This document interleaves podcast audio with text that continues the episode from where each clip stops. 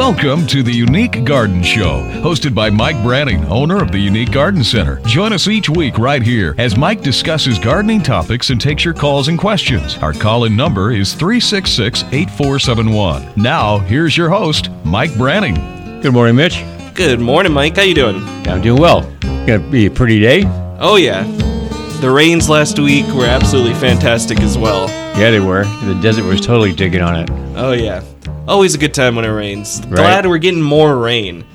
Exactly. Because it's been dry for a long time. It has been a while. Even though we had a wet winter last year, but uh, it was dry from that point on. So we're definitely in need of rain and the desert, and whether you're a plant or an animal or an insect, they all dig on it. Also hasn't snowed yet. I remember there was a while where it'd snow at least once, even if it didn't stick past noon. It would at least snow at least once a year. Well, for the people that have been here for a long time, it was normal to have two or three snows during the winter. Right. And that was normal. I mean, you expected it. I Oh, mean, yeah. you weren't going to be snowed in, but you're going to have snow on the ground, and you could go out there and you know throw a few snowballs and whatnot. And uh, and so yeah, so the ones that are not new to the and you could be here 20 years and that still wouldn't have been long enough. You know, for what the weather used to be, what was considered normal back then. Right. I've been here for about that span of time, like 20 years, and it it was pretty regular, but it started dropping off like not too long ago, the snow. Yeah, And then we had that one huge snowstorm where Right. everything shut down. Exactly, exactly. So, yeah, you know, um, back in the day, you know, that's why, as far as the amount of rain and snow that you get, that's why Yucca Valley and Joshua Tree and Landers is as green and lush as they are. And as far as, you know, depending upon where you live, you have the Joshua trees or you have the native junipers, pinyon pines um, you know, it's all related to uh, the amount of rainfall and snow, as, as well as elevation too. But um, but you had all that, and they did so well because you had the rain and the snow. Right. And sadly, a lot of the Joshua trees now are because of the lack of rain and snow. Uh, you can see a really healthy tree one day, and you may go by it on your way home or whatever, or your way to work, and then all of a sudden one day you see it laying on the ground, and it looks perfectly healthy and but it's laying on the ground. And what's happening is because of the lack of rain and snow, their root system is becoming compromised from dehydration. And if you get a good wind, then they can just blow over because they don't have the footing that they once had. Right. Or if a big snow randomly comes through, limbs will start breaking off because they're not strong enough anymore. Exactly. And so that's why it's important that if you do have Joshua trees on your property, a lot of people think, well, they're they're native, you know, they've been here for a gazillion years, they don't need water. But the reality is, is they do, because they're not getting that naturally as far as what they're used to getting, and the reason why they're here to begin with, and the reason they did so well here for you know eons of time. And so, if you do have a native Joshua tree on the property uh, during the summer months, if you go out there and, and you don't want to ground water them during the heat of the summer, uh, but if you give them a, a watering down the head of the tree uh, during the summer and do it at least once a month, uh, twice a month wouldn't be uncalled for. And then if you're not getting the rain during the winter, uh, then you can go ahead and say you went a whole month without a rain, then you can go ahead and then you want to groundwater during the winter because during the winter when the ground temperature is cool, then they can take a deep watering. If you give them a deep watering during the heat of the summer, you know with summer you have heat and you can have uh, fungal conditions develop because of the heat and the moisture, and so that's why if you just mimic nature and give them a head watering during the summer and then give them a deep watering during the winter if the rains or the snows aren't there, then you can maintain what the tree's used to getting and then have a nice, viable, healthy Joshua tree and not expect it to always be there and then see it laying on the ground one day. And if you live in the higher elevations where you have the junipers and the pinyon pines, can you kind of give them the same watering treatment as you would a Joshua tree? You would, yes. Okay. Yeah, again, you know, I mean, they can take a little more water during the summer, but again, if you just mimic nature, because during the summertime you get those really quick, heavy, fast rains where you can give it a heavy blast of water and it's done. So the water's not really penetrating that deep, but it's getting a good watering through the head and the very shallow surface roots that are there to grab water too. So just again, mim- mimic nature, and you'll meet their needs, and that way you can maintain a nice, healthy, viable plant.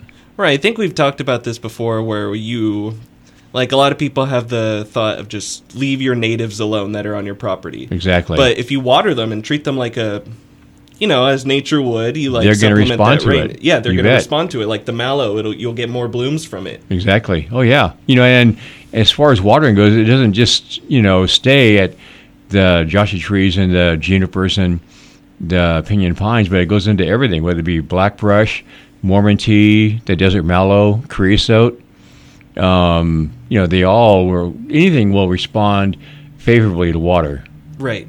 You know, and so and then again, another really good way if you have quite a few natives on the property, there again, if you uh, want to water and cost of water is always going up, it's never going to go down.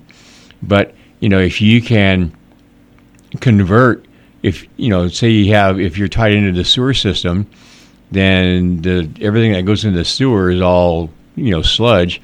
But if you can transfer the water that goes from your kitchen and your laundry and your showers and whatnot, if you can channel that water and take that gray water and have that go out and water the natives, then it's water that's going to be wasted anyway. Oh, that'd be absolutely fantastic. And then you can go ahead and whether it be you know watering your landscape as well or watering the natives, uh, and preferably if you do go down that road, then ideally if you could, then try to use organic soaps because otherwise you're going to have a lot of phosphorus in a lot of the soaps that you use, and that's going to alter the pH of the soil, and you know long term it's going to make the water not very healthy and not very healthy for the plant either.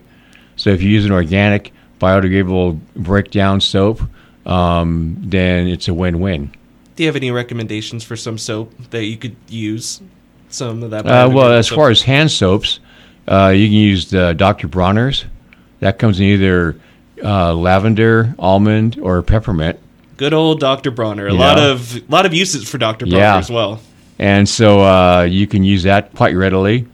Um, and then there's a, uh, I know Trader Joe's has a an organic biodegradable soap for laundry, and there's a few. In fact, I saw one here. I tried to write the number down. I didn't get to the pin in time. It was a sheet, and it's it's sort of an organic based uh, laundry detergent on a sheet of paper Huh. and uh, you just throw a sheet in, and so you don't have to. You have these large plastic containers, which again I recycle everything, and so when you go through this, if you figure everybody's using you know laundry detergents and you have these big plastic containers, then that's all just again more you know plastic waste, even though you recycle it. But if you can just throw a sheet in there and and the sheet's organic on top of that, then that's a win-win. So hopefully I'll come across that commercial again and I can write it down. I've never even heard of that. That's pretty awesome. Yeah. I've been trying to move away from plastic containers. Like I start buying like bars of soap that have like minimal plastic and stuff. I wish there was like a bar shampoo too. right. Yeah. That would be pretty awesome. Right, exactly. So, but yeah, so everything, it all comes down to water. And speaking of water, uh, this time of the year, you know, people start thinking about springtime and what they're going to do in their yard as far as if they're going to do a full landscape or they want to maybe maybe there's an Airbnb being built real by, close by and they want to block it out or whatever. Um, not picking on Airbnbs, but that kind of seems to be wherever you look, you see It's a hot topic. In you see another. Airbnb going up. and so, if you wanted to, or even if you wanted to have, you know, say the neighbor, a new neighbor moved in and they got a bunch of junk in their backyard, um, or you need a, a kind of a minimal windbreak. Uh, people are always quick to go out and buy oleanders, and uh, in you know, in 40 years of landscaping, I've only used oleanders one time I personally can't stand oleanders. You And know, aren't they poisonous? As well, well, they are poisonous. Yeah. You know, of all the poisonous plants, they're probably one of the safest plants to be around because everybody knows that they're poisonous. And there's other things that people don't realize are poisonous that they have no idea, but they are. And uh, but either way, I mean, oleander. I mean, they grow fast. They put out bloom. They're somewhat drought tolerant. Um, you almost every year are going to get aphids. That's almost a given. And uh, but I've just never really gotten into oleanders. But as far as wanting to create an environment where you wanted to have a privacy screen or a, a wind screen, uh, three shrubs that are phenomenal, and they're going to get two of them are going to get around eight to ten feet, and then the the third one, the Texas sage, is going to get between six and eight. But uh, the first one is it, I've seen several times where people have creosote on their property that they take out, and then they'll put in an oleander hedge or things like that. That should be a crime. They're just not thinking, you know. And granted, you know the the creosote are probably kind of rough and scruffy looking because they're only getting what water falls out of the sky, and so naturally they're going to be on the smaller side possibly, or if they're big, they're going to be kind of thin and skinny looking and sparse. But if you give a creosote water, uh, then they're going to grow roughly around 10 by 10, sometimes larger, and they'll be extremely thick. They'll be as thick as an oleander. Uh, and then once they get to that height, you can start backing off on the watering. And not that they're going to take a lot of water to get them there anyway. And if you already have one established, it's already there in the ground. When you first begin to water it, you're not going to see a lot of growth right away because, again, they're not used to getting water. So they're going to just kind of grab it and hoard it and hang on to it and save it for a dry spell. And but when they realize that the water's there and it's still it's always coming around, then they're going to start putting on new growth, and they're going to thicken out. And again, they'll get as thick as an oleander, and they're going to be more drought tolerant. They're native, and so it'll be exactly what you're looking for, and it's already there. And if you already have some on the property, and they're in the area where you want to have this hedge, then rather than planting this ducks in a row hedge, you can water the creosote. And where you have a bald area where you don't have a creosote, you can buy a creosote. We carry them at the nursery, and you can buy a creosote to you know plug in the bald area, and then just add it to the row. And that way, instead of having a straight line hedge, it'll be more of a meandering, natural looking hedge, and aesthetically it'll look nicer.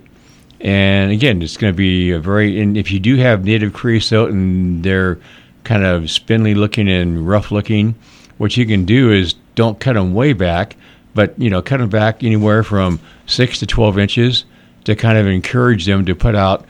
Because every plant has, as we spoke in past programs, every plant branch has a leader, and so if you take that leader out, then it's going to regroup. And the way you get a plant to fill in is that by taking the leader out, it's going to send out new shoots from the below where you cut the leader off, and that's because they all want to take over the, the leader place. And by doing that, that's going to make the plant fill in. And so they do really well that way. And so that way you can get the plant to fill in faster. And um, and again, you know, if you have a native creosote during the summer, give it a watering twice a month, and that'll be enough to get it going. And the same thing in the winter. If it's a dry winter, water it once a month.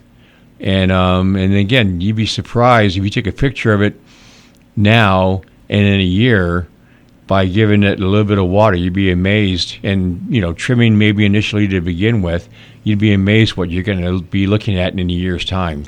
Right, and I don't know if a lot of people know this about the creosote, but it, they have gorgeous yellow blooms. Oh yeah, They they're absolutely stunning when they start blooming, and they outcompete non-native plants. So you won't have to worry about weeds coming around your creosotes or weeding right, them. right. You know, and um for again those that are may not have any increase on their property, or if you are traveling in and around the basin when it's raining and you smell this awesome smell in the air, That's creosote. That's my favorite smell in the entire world, and it's so hard to describe to people. You just have to experience it yourself. Exactly. You know, and, and then on top of that, people don't realize the the uh, therapeutic value that creosote has. Um, and I know myself, uh, once a month, I'll put about a maybe a quarter of amount of water in the tub, and I'll go outside and cut off three or four pieces of creosote, throw it in the tub, and let it steep like a tea bag. And then when I get home, then I'll uh, turn on the hot water, fill the tub up, and that'll make all that cold water back to being hot again. And then I just plug in a CD and jump in the tub for about a you know an hour or two, and uh, the health benefits of creosote.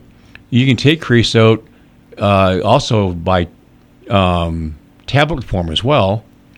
Uh, but again your, your skin being your biggest organ, um, and then when you walk in the front door after letting it steep all day, the whole house smells like creosote. And uh, and what you got to do is after you get out of the tub, you got to take a quick shower because you are kind of sticky a little bit, not bad, but a little bit. Um, but uh, but yeah, creosote bath is very beneficial, and you can look up creosote and see what the health benefits are, and see if there'd be anything you might want to you know check into.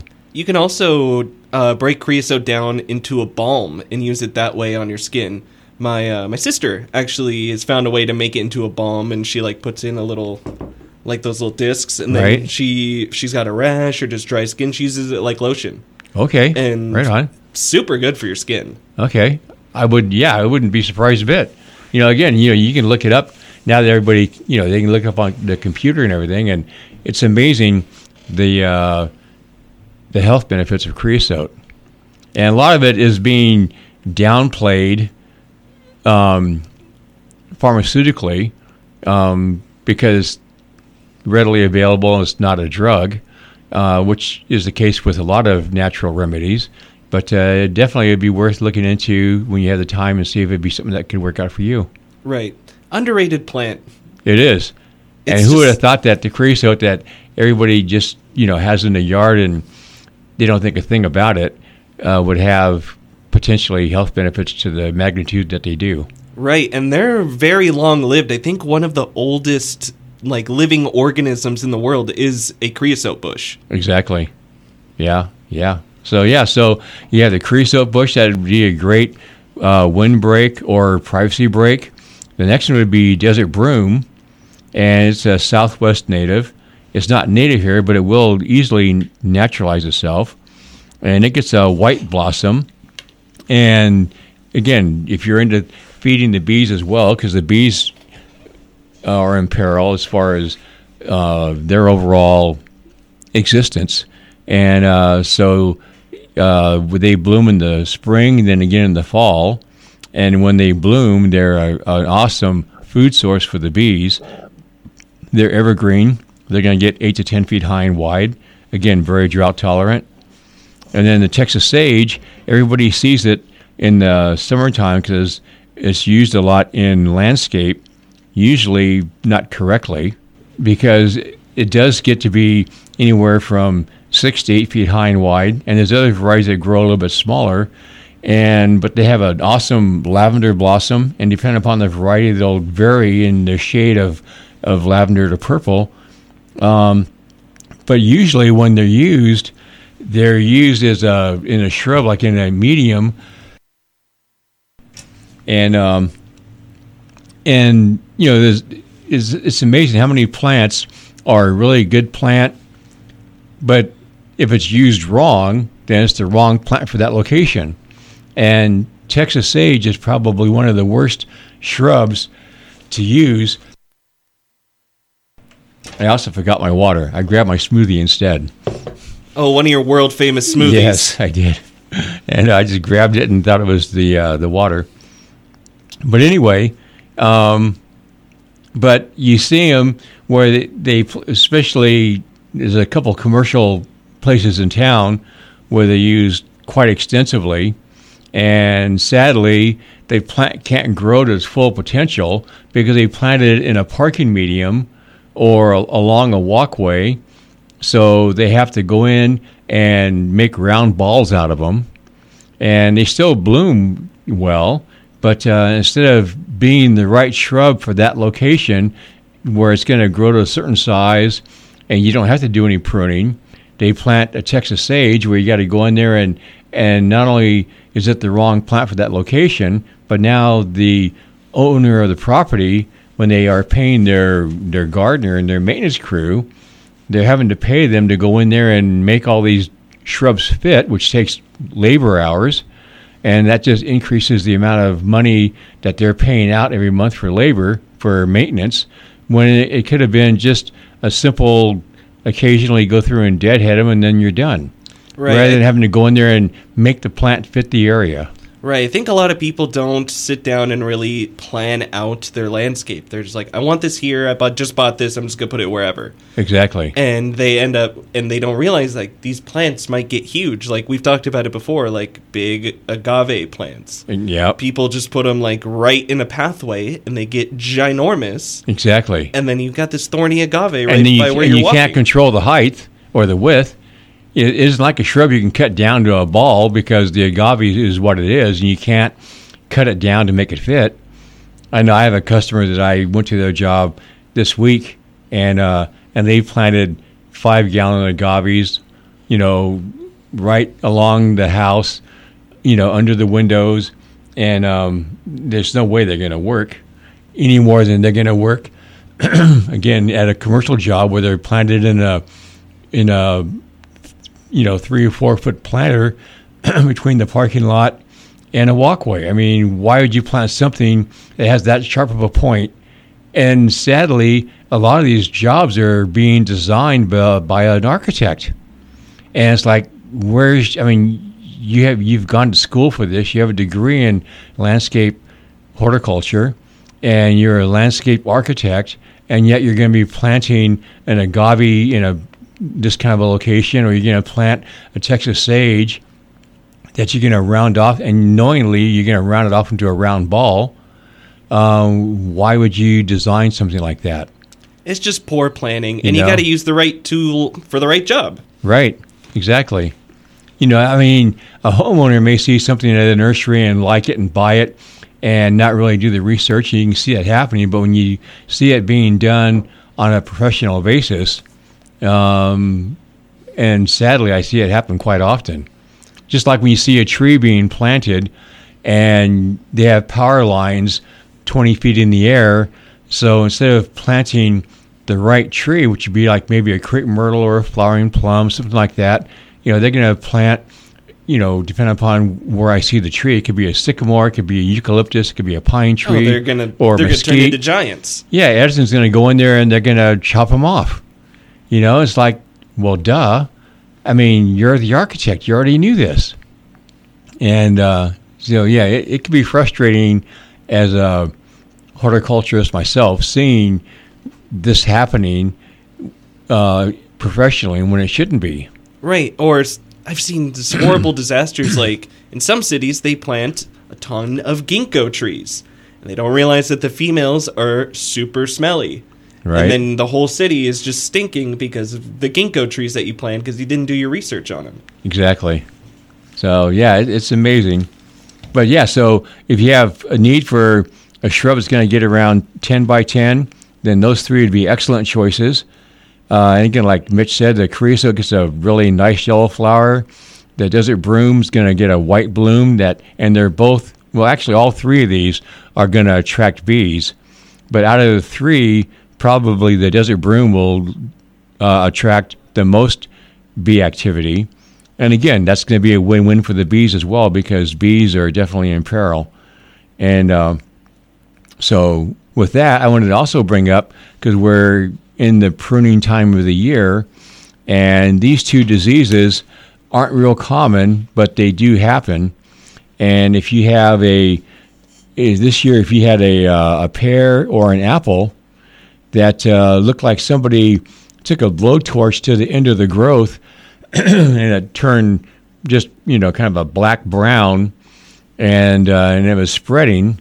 That's a disease called fire blight. And again, it's not real common, but if it does happen, the only time you can spray for it is this time of the year. So what you want to do is, is a you want to get a, a lime sulfur dormant spray and thoroughly spray the tree. And if you do have fire blight, then I would recommend spraying it twice. And you want to be sure to spray it before the leaf buds swell and begin to break because once the leaves are beginning to develop and break through, then it's too late. So you want to do it when the tree is dormant. Right. Right now is the time to kind of do your maintenance, make get everything ready for the big show in springtime. Exactly. Exactly. You got it. And then there's another disease called peach leaf curl, and it attacks either peaches or nectarines. And basically, you know what it, that looks like is the leaf will be instead of just a, a long, slender green leaf, it'll have kind of a, a red, blistery look to it, and the leaf will kind of crinkle. And that's called peach leaf curl. And again, uh, it's not going to kill the tree like the fire blight can, but uh, it is a disease that you can only control when the tree is dormant using the same lime sulfur dormant spray. So if you had anything like that going on during the growing season, uh, definitely spray for that, and that'll eradicate it. Then you'll be in good shape. All right, that is all the time that we have today. Thank Oh, you for already. Yeah, Wow, time really flew by today. Right? Exactly. Well, thank you for joining us, Mike. Always a pleasure to Okay, talk to you you, and Thanks, make sure to tune in next week for another unique garden show. Have a good one, Mike.